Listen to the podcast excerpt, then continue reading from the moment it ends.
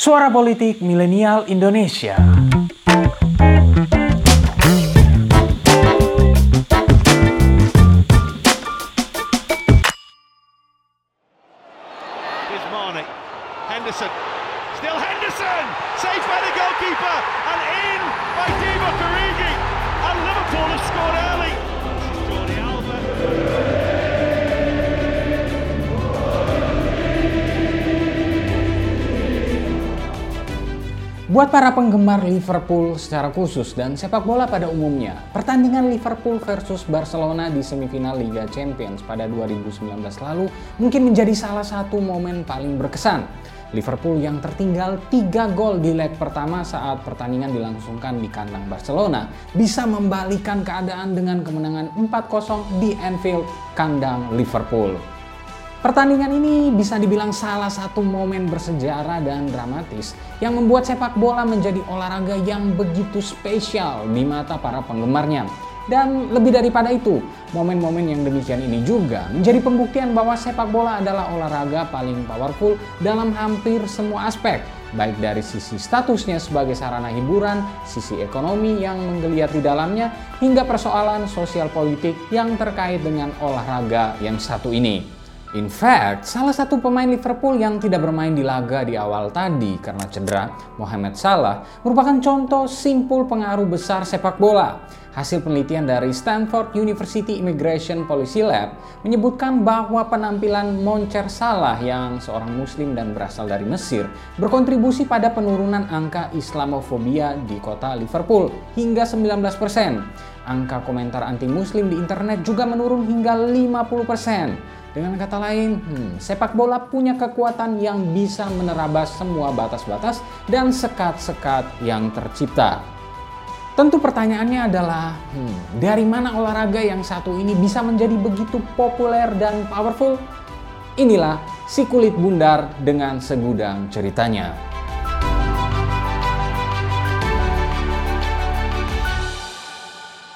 Asosiasi Sepak Bola Internasional FIFA menyebut ada 250 juta orang di dunia yang menjadi pemain sepak bola ketika dunia memasuki abad 21. Itu sekitar 20 tahun lalu ya.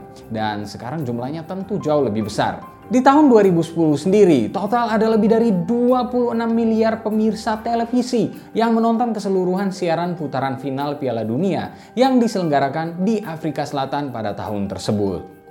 Wow, Sekalipun ada banyak versi soal kapan pertama kali sepak bola dimainkan, banyak yang percaya bentuk permainan ini punya akar dari era Tiongkok kuno dan Yunani serta Romawi kuno. Di Tiongkok kuno ada permainan yang namanya cuju yang pertama kali disebutkan dalam peninggalan dari abad ketiga sebelum masehi. Model permainan yang kompetitif kemudian digunakan untuk melatih ketahanan dan kekuatan para prajurit militer, sekalipun cuju juga menjadi ajang hiburan, misalnya ketika dimainkan oleh para penduduk kaya di kota Linzi. Permainan ini kemudian terus mengalami perkembangan di era-era selanjutnya. Sedangkan di peradaban Yunani kuno ada permainan yang namanya Epikiros yang dimainkan antara 12 hingga 14 orang per tim.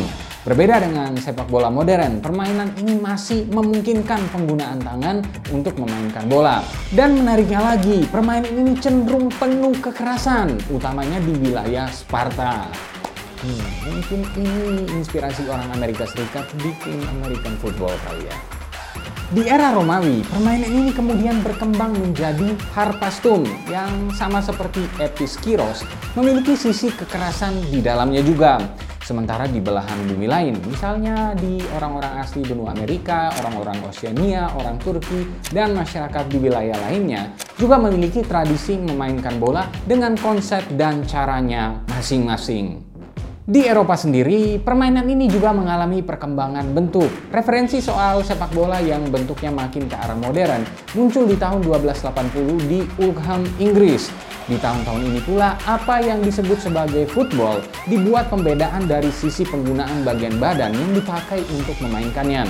Abad ke-14 hingga ke-18 menjadi era ketika sepak bola menjadi apa yang disebut sebagai folk football. Ini adalah ketika sepak bola menjadi permainan rakyat dan kaum tani.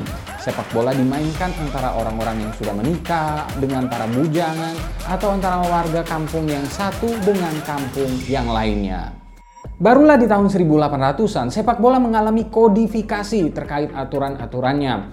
Lalu Sheffield Football Club alias Sheffield FC menjadi klub sepak bola yang diakui oleh FIFA sebagai yang pertama didirikan, tepatnya di tahun 1857. Kemudian di tahun 1863, The Football Association alias FA yang jadi PSSI-nya Inggris berdiri. Kemudian ada Piala FA yang menjadi kompetisi sepak bola tertua yang dimainkan pertama kali di tahun 1871.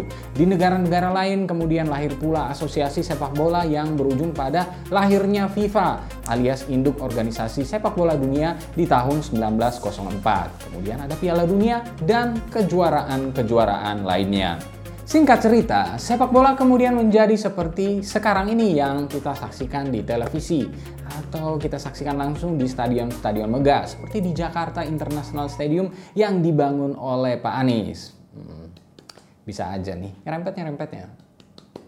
Anyway, demikian kurang lebihnya sejarah tentang sepak bola. Olahraga yang satu ini memang beneran sakti. Selain kisah soal efek dari Mau Salah, ada juga cerita politik lain. Misalnya soal mantan kanselir Jerman Angela Merkel yang menghentikan pertemuan G8 buat mengecek hasil pertandingan final Liga Champions antara Chelsea versus Bayern Munchen di tahun 2008 lalu.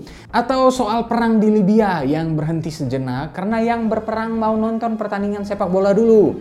Bahkan sejarah klub-klub sepak bola punya nuansa sendiri loh. Misalnya Liverpool yang pernah menjadi simbol komunitas buruh di pelabuhan kota Liverpool.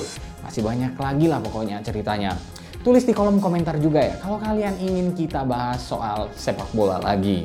Pada akhirnya, hmm, semoga sepak bola tetap menjadi olahraga yang mendamaikan Well, walaupun ada duit gede di belakangnya, di mana total revenue industri sepak bola di tahun 2009 pernah menyentuh angka 20 miliar US dollar, yang tentu sekarang jauh berkali-kali lipat lebih besar.